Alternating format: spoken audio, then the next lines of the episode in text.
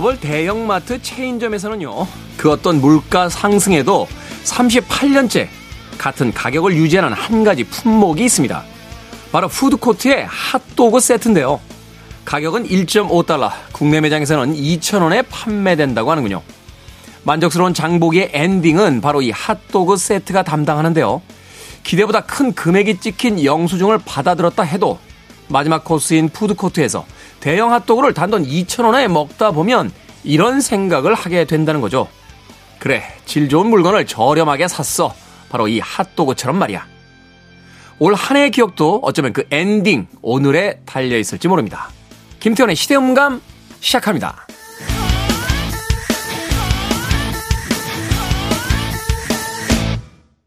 그래도 주말은 온다. 시대를 읽는 음악 감상의 시대음감 김태훈입니다.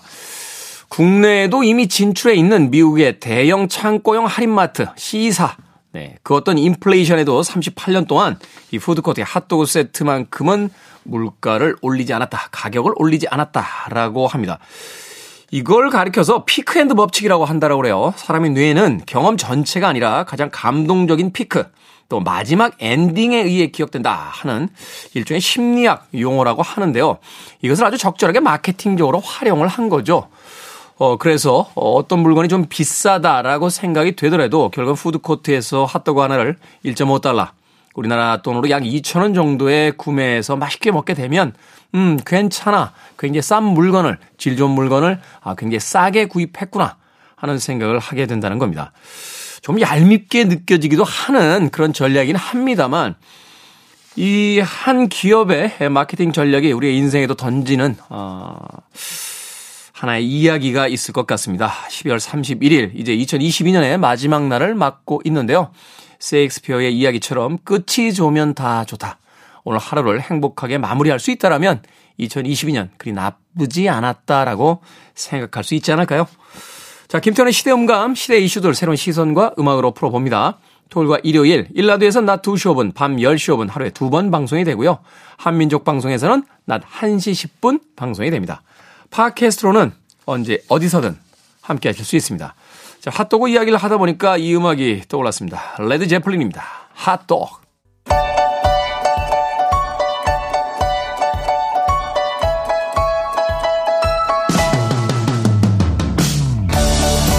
우리 시대 좋은 뉴스와 나쁜 뉴스, 뉴스 good and bad. KBS 경제부 박혜진 기자, 산업과학부 정세배 기자 나오셨습니다. 안녕하세요. 안녕하세요. 자, 2022년 마지막 good news와 bad news입니다.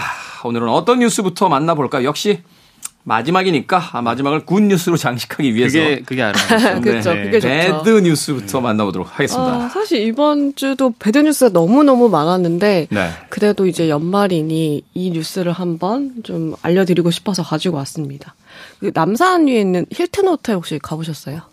가봤죠. 남산 힐튼 호텔 역사가 굉장히 오래된 아, 호텔이잖아요. 그렇죠. 네. 진짜 역사가 오래된 호텔인데 이게 올해로 문을 닫는다고 해요. 아, 그래요? 예, 여기 결혼식도 마지막이라고 많이 합니다. 하시거든요. 사실. 예. 놀랍죠. 진짜 오래된 네. 곳인데 저희 젊을 때는 나이트 클럽이 유명해서. 아 그래요? 나이트 클럽이 있었나요? 어 몰랐습니다. 아이, 그럼 여, 그 남산에 있는 호텔들 뭐, 아. 웬만한 음. 나이트 클럽, 웬만한 호텔들은 다 유명한 나이트 클럽들이 있었어요. 예. 음. 오. 네, 제가 생각. 아는 건 사실 그 남산 호텔 음. 그 원래도 유명하기도 하지만 크리스마스 열차가 또 겨울철 명물로 유명하거든요. 아, 그렇죠. 네. 네, 그 로비 아래쪽에 내려가면 뭐 크리스마스 마을도 있고 예, 크리스마스 열차도 95년부터 약 30년 가량 또 자선 기금을 모아오기도 했는데 네. 이제는 이런 전통도 사라지게 된다고 합니다. 아, 아니, 그럼 힐튼 호텔이 문을 닫는 거예요? 예, 이게, 힐튼 호텔이 83년에 대우가 지은 거거든요. 네. 99년에 이제 싱가포르 부동산 회사에 매각을 한 건데 거의 40년을 운영을 해왔어요. 그런데 이번에 코로나19 사태로 직격탄을 맞아서 사정이 어려워지면서 지난해에 이 한 부동산 전문 자산 운용사가 매입을 하게 됐다고 합니다. 네. 그럼 이제 호텔을 닫는다. 거기다 뭐 부동산 전문 자산운용사라고 하면 이제 다른 건물을 올리겠다 뭐 이런 계획인가요? 네, 자산운용사가 2027년까지 뭐 오피스, 호텔 이런 복합단지를 개발하겠다고 밝히긴 했는데 구체적으로 뭐 어떻게 하겠다 이런 부분을 말하진 않고 있어요. 좀 내용을 함구 중인데 이 근처에 사실 주상 복합 단지가 상당히 비싼 가격을 형성하고 있어서 그렇죠. 그 한남동에 지금 뭐 가장 비싼 그렇죠. 그 주상 네. 복합 단지들이 들어와 있잖아요.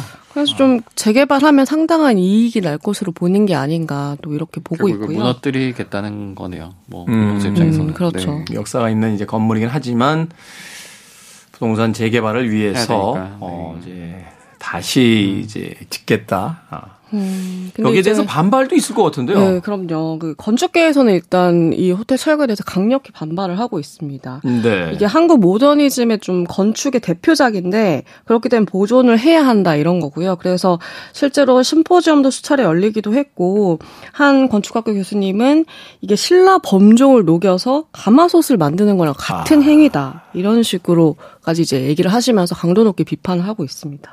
이제 문화라는 측면이 있고 또 이제 자본의 논리라는 측면이 있고 이게 그쵸. 과연 어느 쪽으로 이제 그쵸. 기울게 될 것이냐라고 하는데 좀 아쉽긴 하네요. 왜냐하면 우리나라에 참 그 과거에 이 모더니즘 전통을 가지고 있었던 여러 가지 어떤 건물들이 있었는데 지금 하나도 찾아볼 수가 없거든요. 음. 거의 다 어, 허물어지고. 오래된 건물은 문화재로 지정하기도 하는데 네. 이 현대 건축 같은 경우는 그런 게 조금 쉽지 않은 것 같습니다. 이 힐튼 호텔에 뭐 보존 가치가 있는 겁니까? 그렇죠. 아. 이 건축계에서 얘기하는 거는 일단 이 힐튼 호텔이 국내 호텔 역사에서 한국 건축가가 진 1호 호텔이래요. 국내 1호 호텔이라서 아, 이게 외국 건축가가 아니라 한국 건축가가 예. 진 1호 호텔이다. 음, 미국 일리노이드 교수로 있던 이제 김종성 건축가가 직접 설계를 한 건데 한국 기업들이 건설을 했고 이 천장에서 또 햇볕이 내려오는 아트리움이라고 이게 천장을 가진 이게 정원이거든요. 그 건물 네. 내부 안에 이게 힐튼 건축의 핵심이고요.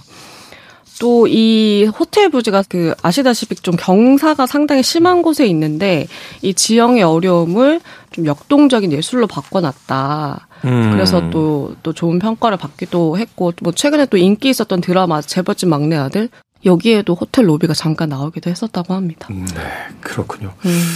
말하자면 이제 건축이라는 것이 그 지형의 이제 어려움을 이제 극복하면서 이제 새로운 어떤 조형미 같은 걸 갖추게 되는데 바로 힐튼 호텔이 그런 어떤 어 건축물이다. 그래서 많은 이 건축 관련자들 또 문화재 관련 그 사람들이 이 보존해야 된다라고 지금 목소리를 내고 있다. 대안은 없습니까? 어, 그 아까 말씀드렸던 이 설계를 직접 하셨던 김종선 건축가는 이 내부 아트리움을 살리면서 좀 리모델링 하는 방식을 제안을 하셨다고 해요. 네. 또이 힐튼 호텔 뒤쪽에 정원 면적이 꽤 넓은데 여기도 좀 건물 부지로 활용할 수 있을 듯 하고 좀 이렇게 하려면 사실 이 서울시 측면에서도 좀 정책 전환이 필요하지 않나 이런 얘기가 나오고 있는데 그런 이유가 이제 미국의 경우에는 랜드마크 건물이라고 해서 중요한 가치가 있는 건축물을 실제로 보존을 하고 있거든요. 네. 그 뉴욕시의 시그램 빌딩은 어, 1989년에 이제 랜드마크 건물로 지정이 돼서 60년대 도시를 지키고 있고 음. 또 김중학 건축가가 설계한 그 서울의 프랑스 대사관은 아, 오래됐죠. 예, 진짜 많이 낡았는데 또 허물지 않고 2018년부터 복원 작업을 하고 있어요. 또 이런 방식으로 좀 우리도 랜드마크 건물 같은 경우에는 좀 보존하는 방식으로 정책을 좀 고민해 볼 필요도 있지 않을까 또 이런 얘기도 나오고 있습니다. 그렇죠. 500년 도읍지고 또 이제 우리나라의 어떤 위상이라든지 글로벌한 위치를 생각한다라면 이 도시가 좀 역사성을 좀 갖는 것이 중요하잖아요. 그렇죠. 리고 뭐 항상 이 뭐 관광 산업에 대해서 이야기할 때 적자다. 우리나라 사람들 외국으로 관광 많이 가는데 외국인들 그렇게 생각만큼 오지 않는다라고 하면서 이런 어떤 어 유서가 있는 건물들을 자꾸 허물어 버린다라면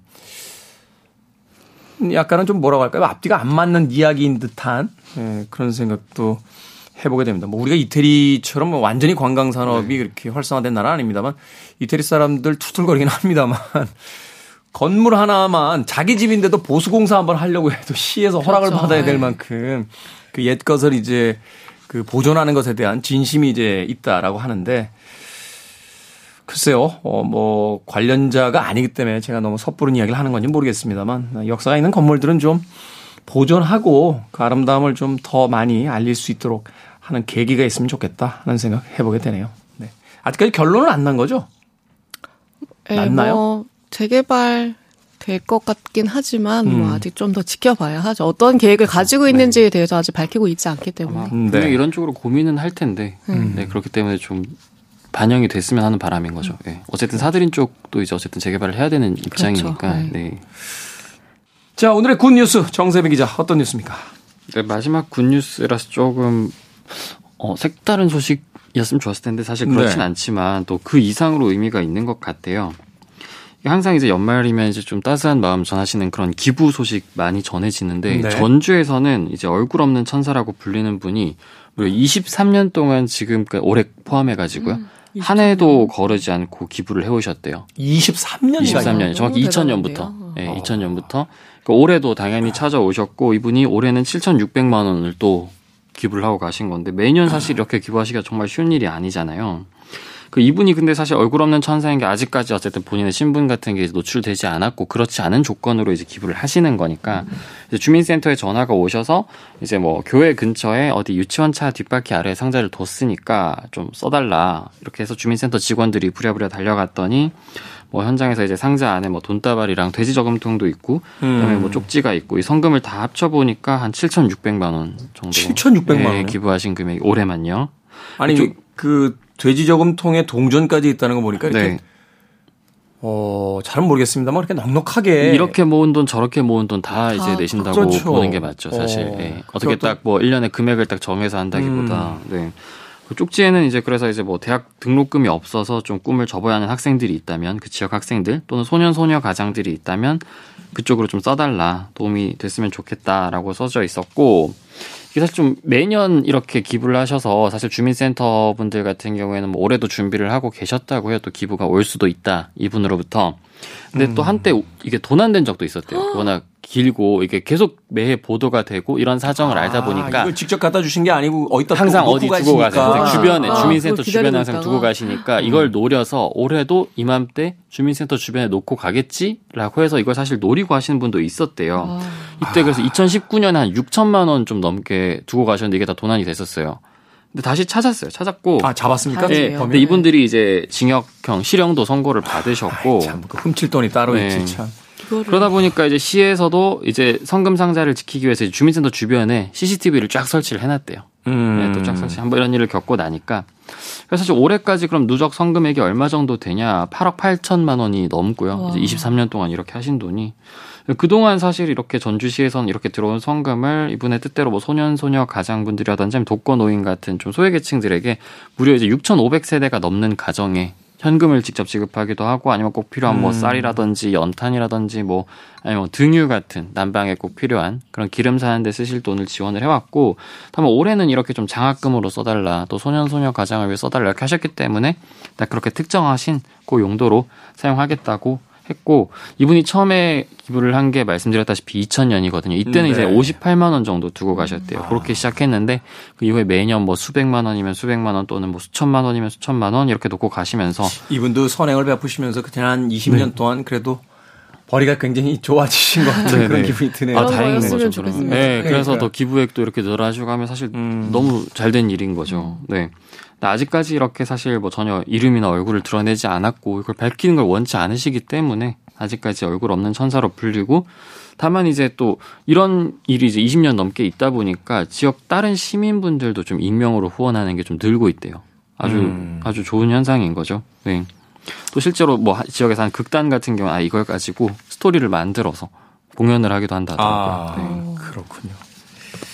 선한 영향력이라고 하죠. 이런 네. 뉴스들이 이제 많아지면 네. 또 따라한다기보다는 거기에 또 영감을 받고 자극을 그럼요. 받아서 네. 예, 본인들도 이제 기부에 나서는 네. 선행에 나서는 그런 분들이 점점 늘어나는 거니까 뭐 이런 뉴스야 별다를 게 없다라고 합니다만 네. 별다를 게 없어도 더 많이 좀 소개가 되고 맞습니다. 더 많이 네. 생겼으면 하는 너무 바람. 따뜻한 뉴스네요. 네, 네. 가져봅니다. 앞서서도 이야기했습니다만 돼지 저금통에 동전까지 있다는 걸 보니까 결코 모으는데 쉽지 않았을 네. 돈인 것 같은데 정말 세상에 가장 값지게 쓰고 있는 돈이 아닌가 하는 생각이 듭니다. 제가 즐겨하는 이야기 중에 그런 이야기가 있어요. 같이 삽시다. 좀 온기 나누면서 같이 삽시다. 네. 그런 이야기인데. 네. 얼굴 없는 천사분에게 예, 감사의 말씀 드리겠습니다. 자, 이번 주에 2022년을 마감하는 굿뉴스, 배드뉴스. 두분 기자님, 새해 복 많이 받으십시오. 새해 아, 네, 새해 복 많이 받으세요. 새해도 네. 잘 부탁드리도록 하겠습니다. 자, 산업과학부의 정세비 기자, 그리고 경제부의 예, 박혜진 기자와 이야기 나눠봤습니다. 고맙습니다. 고맙습니다. 감사합니다.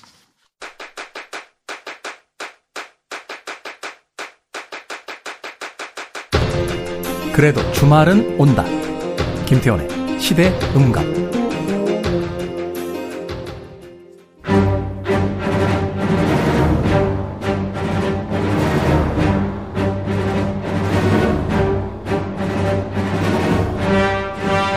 믿을 수 없이 감동적이거나 놀라운 이야기를 두고 우리는 흔히 영화 같다라고 말합니다. 하지만 하루하루 살아갈수록 삶이 영화 같은 게 아니라 영화가 곧 우리의 삶으로 만들어진다는 사실을 느끼곤 하죠.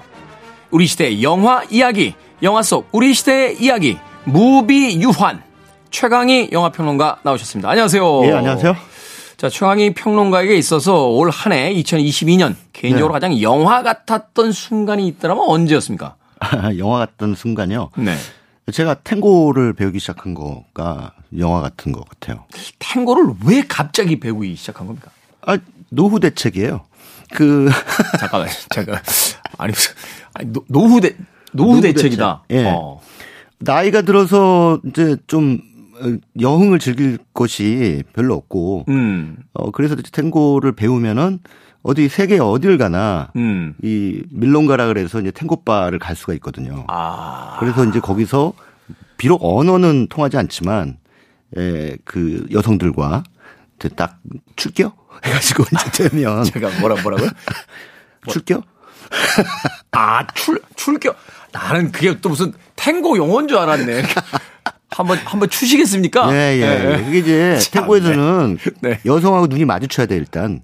아. 예, 앉아 있는 여성하고 눈이 마주치고 그 여성한테 추겠습니까? 라고 하는 걸로 고개를 까딱 옆으로. 음. 그러면 그 여성이 이제 고개를 끄덕. 끄덕. 하면은 수락. 아, 옆으로 뜻이에요. 까딱 했을 때 앞쪽으로 끄덕 해주면 네, 아 그게 신호예요? 신호예요. 아. 네. 만국 공통합니다. 그래서 그냥 아무 말이 필요 없는 거죠. 음. 그래서 이제 추기 시작하는데 뭐 언어가 필요한 것도 아니고 음. 어, 나중에 이제 제가 뭐 이제 한 60 넘으면 음. 그전 세계를 돌아다니면서 그렇게 탱고바 순례를 좀 해볼까. 아 멋지네요. 예. 그걸로 좀 책도 좀 써보고 싶어요. 탱고를 가지고 예, 책도 예, 써보고 예. 싶고. 지금까지는 영화 평론가로 살았는데 네. 이제 60이 넘어가면은 영화 평론가 겸 탱고 평론가. 아. 요 요렇게 한번 새로운 직업 세계를 개척해 볼까 하는 생각을 가지고 있습니다. 멋지군요. 알겠습니다. 최강 영화 평론가에 있어 올 한해 개인적으로 가장 영화 같았던 순간은 바로 탱고를 배우기 시작한 순간이다. 멋진데요. 자, 이런 영화적 순간을 영화 안에서 만나보도록 하겠습니다. 오늘의 무비 유환. 어떤 아이템으로 또 어떤 영화들 소개해 주시겠습니까? 네, 뭐 이제 2022년의 마지막 날이잖아요. 네. 뭐 마지막 날에는 뻔하죠, 뭐 결산해야죠. 칸의 결산. 예, 예. 음. 그 2022년 영화계를 쭉 한번 돌아보고 어그 가운데 네. 그 시대음감에서 소개했던 영화 가운데 가장 베스트 3는 뭐고 음. 뭐 베스트 5까지는 또 언급할 시간이 어, 없을 것 같아요. 왜냐하면 워스트 3도 뽑아야 되기 때문에 최악의 영화와 최고의 영화 각각 3편씩 뽑아서 얘기를 한번 나눠보겠습니다. 최고의 영화 3편, 그리고 최악의 영화 3편. 자, 이 영화들은 이제 이 시대음감을 통해서 소개가 되기도 했었고, 뭐 여러분들께서 도 많이 그 알만한 그런 어떤 대중적 영화를 중심으로 해서 아, 결산을 해보도록 하겠습니다. 자, 그러면 먼저 베스트부터 만나봅니까? worst부터 만나봅니까? 어느 것부터 할까요? 베스트부터 아니 worst부터 하죠. worst로 아, 가죠. 예, worst부터. 예, 예. 매도 먼저 맞는 게 낫다고. 그러니까.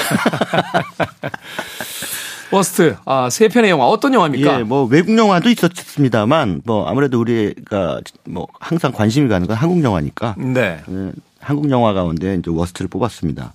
첫 번째 worst 영화는 최동훈 감독의 외계 플러스 인 일부.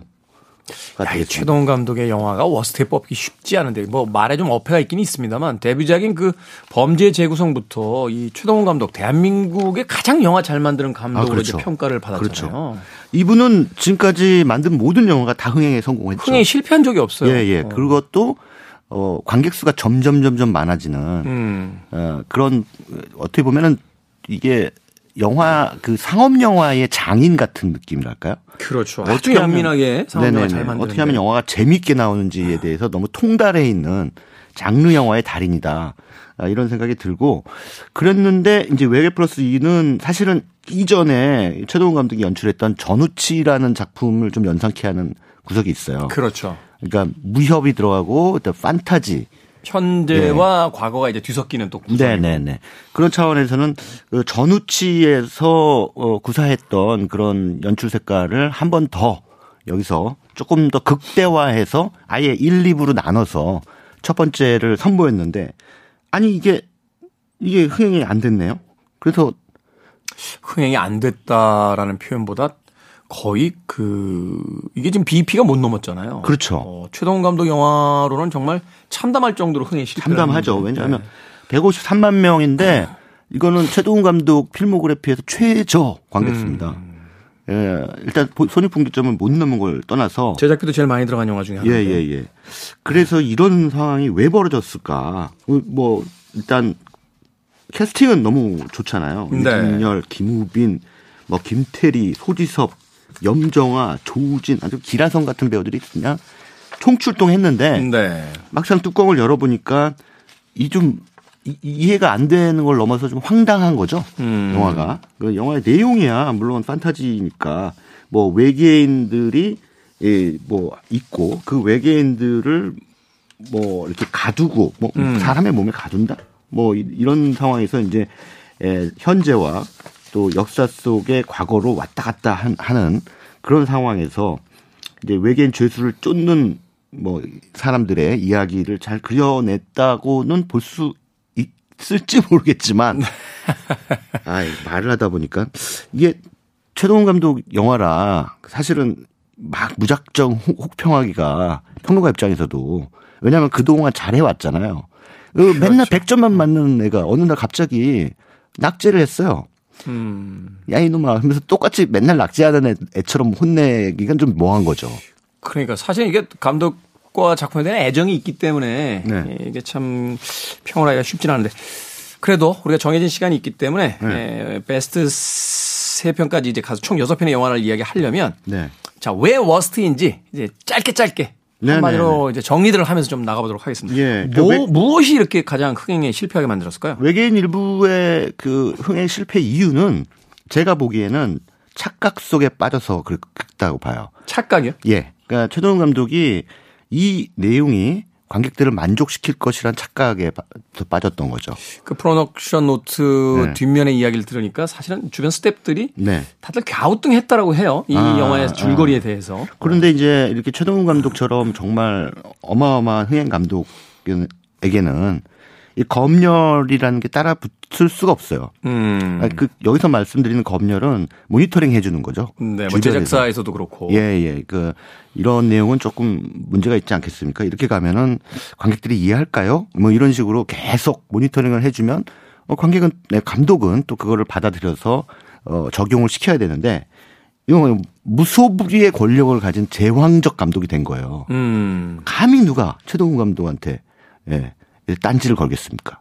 그러니까 그런 차원에서 모니터링이 잘 안 된 것 같아요. 음. 이 최동훈 감독의 그, 이 구현하려고 하는 영화 세계 속에서 모든 이들이 최동훈 감독과 그를 추종하는 스탭들이 전부 집단 착각에 빠져서 헤어나오지 못한 결과가 바로 이 영화가 아닌가. 음, 주변에 사실은. 이제 좀 우려하는 목소리를 들으려 하지 않았기 때문에 네, 네, 네. 음, 2022년의 관객과의 어떤 조우에서 좀 문제가 생긴 것 같다. 네네. 알겠습니다. 그렇게 정리를 하고요. 또 다른 작품 하나는 뭡니까? 또 다른 작품은 제가 이걸 왜 워스트를 뽑으면은 저 사람 미쳤나 이렇게 생각하시는 분들도 계실 것 같은데 저는 그래도 이 영화가 어 워스트 3 안엔 들어가야 된다고 생각합니다. 에, 한산 용의 출연 이거 관객들 많이 들었잖아요. 많이 들었죠. 뭐 700만 명 이상 어. 네, 들었는데 이거 순전히 이순신 장군의 힘이지 영화의 힘이라고 생각하지는 않습니다. 아니 그 명량이라는 영화가 생각해 보십시오. 최고 흥행 기록인데 지금까지 한국 영화 최고 흥행 기록. 뭐 1,700만인가요? 1,600만 1600만, 명의 1700만. 그 언저리라고 생각하는데 자 그렇게 따지면은 그 반타작도 못한 거예요. 720만 명이. 아, 그러네요. 예, 어, 예. 뭐 코로나 시기이긴 했- 했습니다만. 예, 예. 그러니까는 사실은 명량이 처음 나왔을 때 주었던 강력한 충격파를 이 한산 용의 출연이 재현하는 데는 실패한 것이 아닌가. 예, 이렇게 이제 생각이 드는 거죠. 근데 영화의 완성도는 명량보다 한 살이 더 높다. 이렇게 평가를 하는 평론가들도 있던데. 그 평론가들은 무슨 기준으로 그렇게 평가를 하는지 잘 모르겠어요. 예, 예, 예. 그 완성도라는 게 뭘 말하는 건지 뭐 그거를 이제 쟤는 잣대야 뭐 평론가 개개인이 음. 서로 다르니까요. 근데 저는 이 영화에서 그 박힐 씨가 연기한 이순신이라고 하는 인물이 물론 어 이 상황에서는 그 한산 대첩이라고 하는 전투 앞에서 이순신 장군이 이렇게 신중하고 음. 말을 아끼고 하는 그 인물이라는 것은 충분히 어 우리가 짐작할 수 있겠습니다만 어찌됐든 주인공이잖아요. 네. 이 주인공의 고뇌와 주인공의 갈등 이런 것들이 안 보여요. 아, 물론 소위 이제 우리가 평면적이라고 예, 이야기하는. 예. 자기 부하들 앞에서야 포커페이스를 해야죠, 당연히. 음. 자기가 리더니까. 그거는 그, 그거대로 가되 내면의 고민이나 딜레마 이런 것들이 보여져야 되는데 그런 것들이 너무 영웅시하다 보니 이순신 장군을 음. 오히려 박제로 만든 것이 아닌가. 신의 영역에 놓다 보니까 네네. 그런 그거는 뭐 박길 씨가 연기를 잘했다 못했다 이런 걸 떠나서 어, 이 캐릭터 설계 자체가 어, 우리가 그렇죠. 그건 뭐 배우의 잘못이라기보다 이제 시나리오라든지 네, 현장에서 연출해 김한민 감독의 어, 이순신에 대한 재해석이 지나치게 숭앙, 숭앙하는 그런 어, 입장에서 나왔다. 음. 그렇기 때문에 영화적 혹은 극적인 그 캐릭터의 재미는 반감됐다. 음. 이렇게 설명할 수 있을 것 같습니다. 이순신의 힘으로 700만이 들긴 했습니다만 영화적 인 어떤 완성도에 있어서는 예, 사실은 그렇게 예, 뛰어나지 않았다. 그래서 나중에 이제 뭐 하객, 하객 진 전법 나오고 이러잖아요. 전투 장면. 네. 그러니까 전투 장면에서의 재현도 어 뭐 어떤 사람들은 굉장히 압도적이다라고 평가를 하는데 어떤 기준에서 그렇게 보셨는지 저도 이해를 잘 못하겠어요. 음. 왜냐하면 제가 보기에는 좀 말이 안 돼요. 어디서 말이 안 됩니까? 이게 거북선이 쫙 이제 하객진 전법을 하면서 우리 어 이 전투선들이 반으로 쪼개지잖아요. 길을 네. 내주잖아요. 네. 쫙 쪼개지면서 거북선이 쫙 앞으로 나온단 말이에요. 돌파선들이 나오죠. 음. 멋있죠. 그럼 그 길을 내주려면 다 알고 있어야 되잖아요. 그 장수들이. 음. 근데 장수들이 왜 놀랍니까? 거북선이 나타나고. 그러니까 저쪽 왜군에 놀라는 건 내 이해가 돼요. 왜군이 하면서 놀라는 건 이해가 되는데 우리 장수들까지 뭐 원군 원균 포함 원균은 미워서 안 알려준 건가요? 이번에 거북선 나올 거니까 어 내가 신호고 하면 길을 딱 열어 이렇게 다 다른 장수들한테는 얘기하고 원균한테만 얘기 안 한 겁니까? 그럼 원균이 왕따 시킨 거예요? 예, 극적 어떤 긴장감을 만들기 위해서인데 예 예. 사실은 그 장면이 이제 논리적으로는 맞지 않는다. 논리적으로도 맞지 않고 그리고 저는 한국 어 자막이 나오는데 아니 한국어가 나오는데 한국어 자막 쓰는 영화 처음 봤어요. 외국어가 나오는데 그걸 번역해서 자막 쓰는 건 있어도 음. 한국어가 분명히 여기서 나오는데 배우들이 한국어 자막을 썼어요. 그거는 이 들리는데 실, 잘 제사 전달에 실패했다는 얘기잖아요. 음, 녹음이라든지 어떤 네. 그 딕션에 좀 문제가 있었다. 예, 기술적인 문제죠. 실제로 어 해전 장면에서 배우들이 뭐라고 뭐라고 하는데 잘 안 들려요. 음. 근데 이제 배경에서 막 포가 수- 빵빵 터지고 뭐 하는 장면하고 뭉개져 버린 거예요, 이 대사가. 음, 음, 사운드가. 예, 예. 그런데 그거와는 별도로 이 배우들의 대사는 명확하게 들려야 돼요. 그게 이제 영화적인 어떤 기술이죠. 예, 어, 예. 기술적인 어떤 완성도죠. 그런 면에서 이 영화는 어 이순신 장군에 대한 어떤 지나친 숭배 뭐 경외감에 압도당해서 어 영화의 완성도는 뭐 포기했다기보다는 그냥 어 이루지 못했다. 그렇죠. 뭐 네. 이순신 장군을 우리가 뭐 숭상하는 거야 전혀 틀린 것이 아닙니다만 네네. 거기서 이제 머무르고 네네. 영화적인 어떤 극적인 긴장감을 만들기 위한 좀 더 깊은 고민이라든지 그런 어떤 재미, 완성도 그렇죠. 이런 것들이 부족했다. 네. 근데 이런 영화 나왔을 때요, 저 평론가 입장에서 영화의 완성도나 뭐 이 전달하려고 하는 메시지나 이런 것들의 어떤 흠집을 이렇게 얘기를 하면요, 무슨 매국노 취급하는 분위기가 있어요. 그러니까 거기, 그런 거기까지만 하고 넘어가겠습니다. 자, 알겠습니다. 워스트, 워스트 마지막 세 번째 영화 어떤 영화입니까?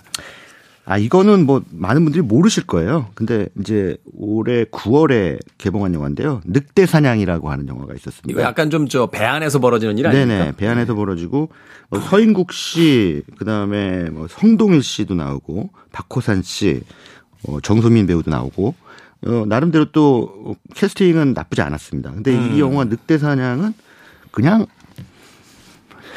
아, 이거 뭐라 그럴까? 그 러닝타임 120분을 인고의 시간으로 만들어 버리더라고요. 그렇게 힘들었어요? 아유 힘들더라고요. 이거는 영화를 보는 게 아니라 네. 무슨 극기 훈련 간것 같아요.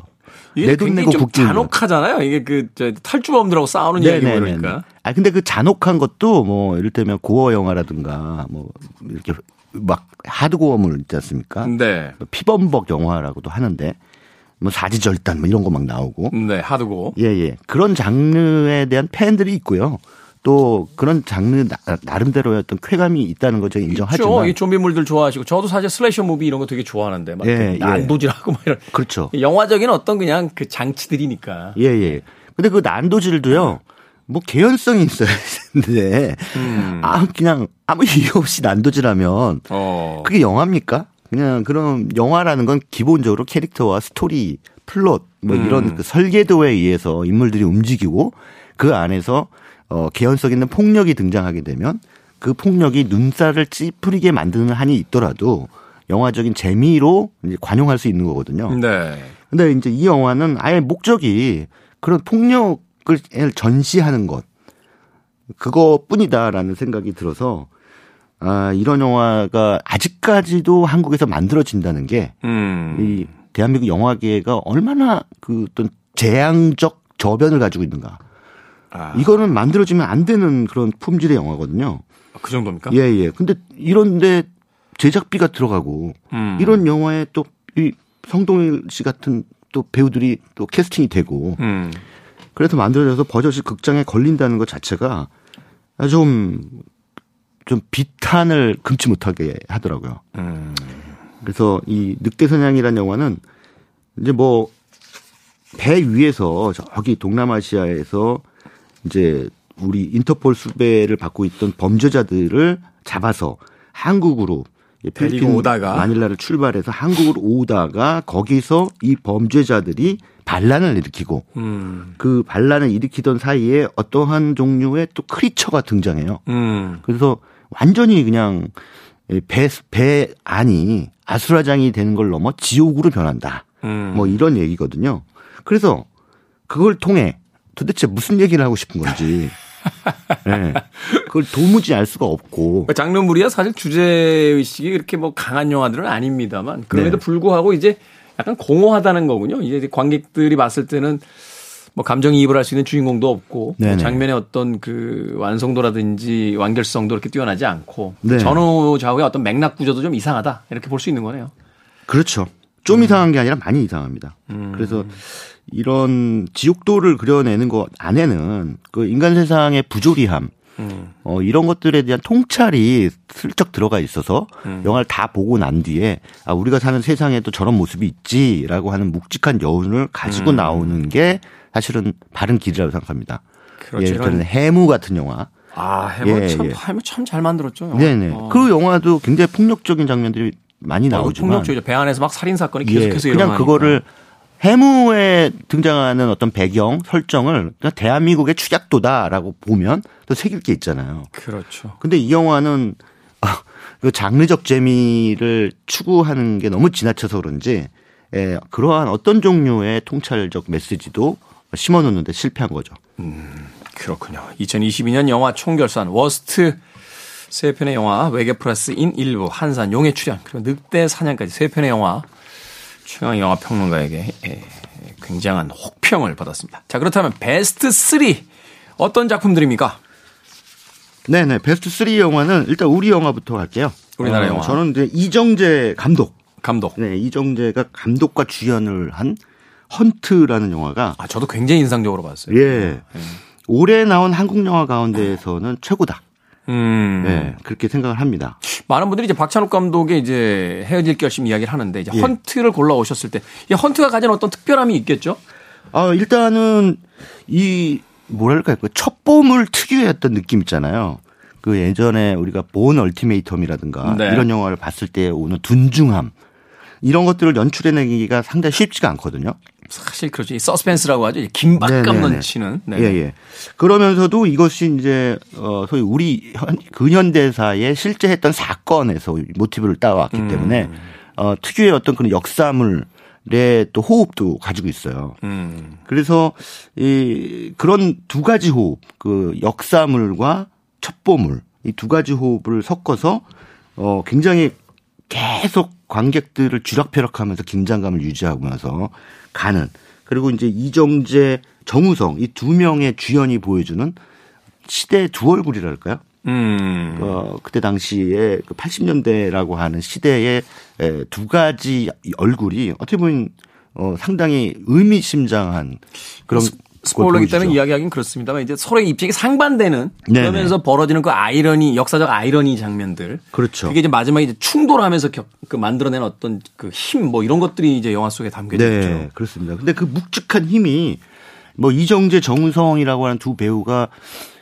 뭐 누가 봐도 정말 대한민국을 대표하는 훈남 배우들이잖아요. 네. 근데 이제 나이도 어느 정도 들고 이즈음에 예전에 클린트 이스트우드가 어, 황야의 무법자나 석양의 무법자에서 보여줬던 그 멋진 gunman의 모습에서 벗어나서 자기가 스스로 연출한 용서받지 못한 자라는 걸작을 만들었듯이 그 작품부터 사실 클린트 네. 이스트우드는 완전히 그 영화 인생이 바뀌잖아요. 그렇죠. 그때서부터 사실은 그냥 명배우가 아니라 거장이 되는 거죠. 거장이 되죠. 네. 네. 거장 연출자가 되는데 이 영화에서 등장하는 이정재 정우성도 탄탄한 이 정우성이라는 배우가 가진 탄탄한 어 연기력의 히- 그 힘을 받아서 이정재도 굉장히 탁월한 연출을 보여준다는 거죠. 그러고 보니까 그 냉전 시대 스파이물이 가지고 있는 어떤 누아르적인 측면이라든지 네네. 그 뭐 영화 이야기 자세하게는 못하겠습니다. 그 마지막 장면이라든지 뭐 이런 것들을 보면 참 이정재 감독이 네네. 그동안 이 영화를 연출하기 위해서 공부를 참 열심히 했구나라는 이런 생각을 그렇죠. 예. 어 이거는 어마어마한 시나리오다. 음. 라는 그런 생각이 들어서 야 그냥 그냥 얼굴 얼굴로 이렇게 먹고 사는 배우는 전혀 아니구나. 어, 연기도 잘하죠. 영화 아니 그것도 중요하긴 하지만 아이 연 영화인의 야심, 음. 그 예술가적 야심이죠. 그, 그런 것들이 아주 맞아요. 10분 드러낸 작품이다 이렇게 봅니다. 영화 속에 그 정우성 씨의 대사를 들으면서 아. 야 정치와 미디어가 하지 못하는 이야기를 아, 영화인이 하고 있구나 음. 아, 이런 이야기를 이런 생각을 떠올렸던 기억이 납니다. 그렇죠. 그냥 그 주제 의식이 그냥 대략 그런 게 아니라 굉장히 깊습니다. 네. 예. 자, 헌트 베스트의 영화 한 편으로 소개를 해 주셨고요. 자, 이제 두 편 남았는데 시간이 얼마 없습니다. 빠르게 진행하도록 하겠습니다. 자, 예, 두 번째 영화. 제목만 말씀드리면 될 것 같아요. 아니요, 아. 제목만 이야기하면 안 되고요. 두 번째 영화 어떤 영화입니까? 영화는 이제 Everything Everywhere All at Once. 아, 이 영화 저 정말 너무 재밌게 봤어요. 예, 예. 상당히 이 영화 호불호가 좀 있더라고요. 예, 그 워낙 좀 이렇게 구성이 좀 정신이 없죠. 이게 정신 없고 약간 저 취향이 키치하잖아요. 예, 네. 예. 다중우주라고 하는 설정에다가 키치하다고 좀 말씀하셨는데 그 장난스럽다. 음. 이렇게 표현을 해도 될 것 같아요. 그래서 영화의 전체적인 톤앤 매너가 그런 부분에서 상당히 장난스럽기 때문에 음. 아 뭔가 이게 뭐 좀 깊은 울림을 이렇게 기대하고 가신 분들은 놀라죠. 아니요 음. 당황하죠. 당황해서 중간에 네. 나가시는 분도 있더라고요. 네네. 그런데 뭐 영화에서 뭐 양자경이 그 자신이 한창 시절에 그 무협 그 여걸로 많이 등장을 했는데 네. 그런 이미지들을 이제 이 시대에 맞춰서 다시 재활용하면서 좀 꼬, 꼬는 거죠. 이렇게 음. 한번 살짝 꼬면서 이렇게 보여주는 그러면서 굉장히 가족의 소중함이라든가 이런 그 보편적 이야기잖아요. 이거 사실은 그 보편적 이야기를 특별하게 어, 전달하는 방식이 예, 이게 바로 21세기 영화다라는 생각이 들게 만드는 거죠. 음. 누군가는 이제 뭐 20세기로서 영화의 역사는 끝났다. 이렇게 비관적으로 말씀하시는 분들도 계신데 바로 이런 작품이 등장함으로 인해서 그래도 계속 인간의 창의력은 새로운 길을 돌파 돌파구를 만들어 나간다라는 것을 우리가 확인할 수 있었던 작품이라고 할 수 있습니다. 그러니까 가족애라고 하는 아주 보편적인 주제, 새로울 것 없는 주제를 가지고 정말로 한 번도 본 적 없는 방식으로 네네. 좌충우돌하면서 만들어내는 그 영화의 장면들이 처음에는 좀 당황하면서 이게 뭐지? 라고 생각을 했다가 아, 영화 끝날 때쯤에는 이제 감동을 어, 받게 되는 저도 이 영화 보고 나서 그런 이야기 했던 기억이 나요. 어, 전 시대의 거의 모든 거장들을 꼰대처럼 보이게 만든다. 음. 아, 말하자면 영화를 이렇게도 만들 수 있습니다. 네네네. 라고 어, 새로운 신세대가 마치 도발적으로 선언하는 듯한 네. 그래서 이게 되게 신선하기 때문에 뭐 어떤 영화에 대한 또 고정관념을 가지신 분들 같은 경우에는 좀 당황하면서 야 영화가 좀 이상해. 예, 라고 그런 평 주변에서 좀 많이 들었어요. 예, 예, 예. 그, 이 영화를 좀 안 좋게 보시는 분들도 계신데, 음. 좀, 아, 새로운 어떤 이 작품 세계에 대해서 좀 열린 마음을 가지고 보시면, 음. 어, 대단한 작품이라는 걸 느끼실 수 있을 겁니다. 자, 마지막 한 작품 남았습니다. 네, 앞서. 뭐, 김태훈 씨가 그, 영화가 우리 현실이 영화 같다. 어, 음. 이런 말씀을 하셨는데, 진짜 그냥 우리 현실에서 툭 하나의 스냅 사진을 꺼내서 그걸 가지고 영화로 만든 것 같은 느낌의 작품인데요. 네. 현재 일본에서 가장 각광받는 감독이죠. 어, 하마구치 류스케라고 하는 감독이. 어, 이제 뭐 전 세계적으로 거장 대접을 받더군요. 어, 예, 그렇죠. 하마구치 류스케. 예, 예.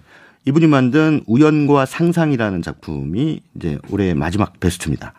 우연과 상상. 예, 우연과 상상은 이제 세 개의 에피소드가 나와요. 약간 옴니버스 같은 느낌의 그런 영화인데 말 그대로 영화의 제목처럼 우연한 순간을 만, 이, 만나게 되는데 그 우연한 순간이 어떠한 상황을 이 만들어내는지에 대한 상상을 음. 풀어놓은 얘기입니다. 그래서 영화 제목이 우연과 상상 해가지고 조금 추상적으로도 들리고 재미없을 것 같은 느낌이 드는데 어떻게 저렇게 별거 아닌 것 같은 얘기로 음. 별거의 이야기를 만들어내나. 예, 요런 재미를, 아, 저런 얘기가 영화가 될 수 있구나.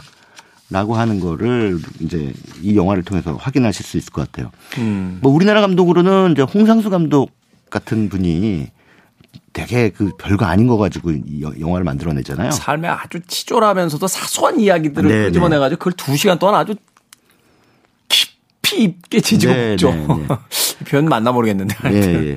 그래서 어떻게 보면은 우리가 느끼는 삶의 딜레마라든가 여러 가지 고민이라든가 이런 것들 별 그러니까 대단한 게 아니고 항상 사람과 사람의 관계 속에서 어툭 하고 삐져나오는 나 혼자면은 그냥 외로움만 있는데 항상 누군가 관계 맺어야 되기 때문에 우리가 어 어찌 됐든 뭐 질투도 하고 뭐 사랑도 느끼고 서로 가까워졌다 멀어졌다 하는 그것이 우리가 살아가면서 갖게 되는 부조리의 근원이 아닌가 이런 생각이 들어요. 근데 그런 차원에서 이런 미시적으로 어 누군가 만났을 때 그 그때 어떤 벌어지는 상황들 이런 미시적인 상황들 속에서 우리가 어떤 기쁨을 찾아낼 수 있을 것인가 희열을 찾아낼 수 있을 것인가. 이 영화의 그 마지막 그 에피소드인데 어이 두 명의 여주, 여자 주인공이 나오죠. 이 두 사람이 이제 서로 동창인 줄 알아요. 어, 우연히 재회를 하는데, 어, 너 누구 아니니? 어, 마, 너 누구 아니니? 뭐 이러면서 서로 우연히 동창인 줄 알았는데, 나중에 이렇게, 어, 막 호구조사 좀 하다 보니까, 달라, 동창이 아니었어. 전혀 모르는 사람들이죠. 전혀 모르는 사람끼리, 어, 너? 하면서 친해져 버린. 친해져 버려서 또 집, 집으로 초대를 하고 전혀 상관이 없는 그러니까 사실은 한 번도 인생에서 만나본 적이 없는 완전 타인을 착각해서 동창으로 알고 집에 데리고 와서 얘기를 나누다가 자신의 아주 속, 속내 깊은 곳을 또 이렇게 털어놓게 되는. 털어놓게 되는. 예. 이제 그런 상황들이 실제로 우리 삶에서 한 번쯤 벌어질 수 있는 우연이죠. 근데 이 우연은 기적 같은 우연이죠. 음. 그것은 상상의 힘 때문에 기적이 됩니다. 네. 예. 우리의 인생은 우연을 통해 언제나 예상하지 못한 곳에 도착한다라고 이 영화는 또 이야기하고 있습니다. 우연과 상상. 자, worst 3 외계 플러스 인 일부 한산 용의 출현 늑대 사냥 그리고 베스트 3 우연과 상상 헌트 Everything Everywhere All at Once까지 아, 총결산 해 주셨습니다. 자, 올 한 해 정말 고마웠고요. 내년에도 좀 더 좋은 영화 이야기들을 부탁드리도록 하겠습니다. 네. 내년이라고 하는데 이제 내일이죠. 나, 그렇죠. 내일 이 시간에도 또 다른 영화 이야기로 만나 뵙도록 하겠습니다. 새해 복 많이 받으십시오. 네, 새해 복 많이 받으세요. 자, 저도 작별 인사 드립니다. 오늘 끝곡은요, 어, Everything Everywhere All at Once에 수록됐던 손럭스의 This is a Life 준비했습니다. 새해 복 많이 받으십시오. 지금까지 시대음감의 김태훈이었습니다. 고맙습니다.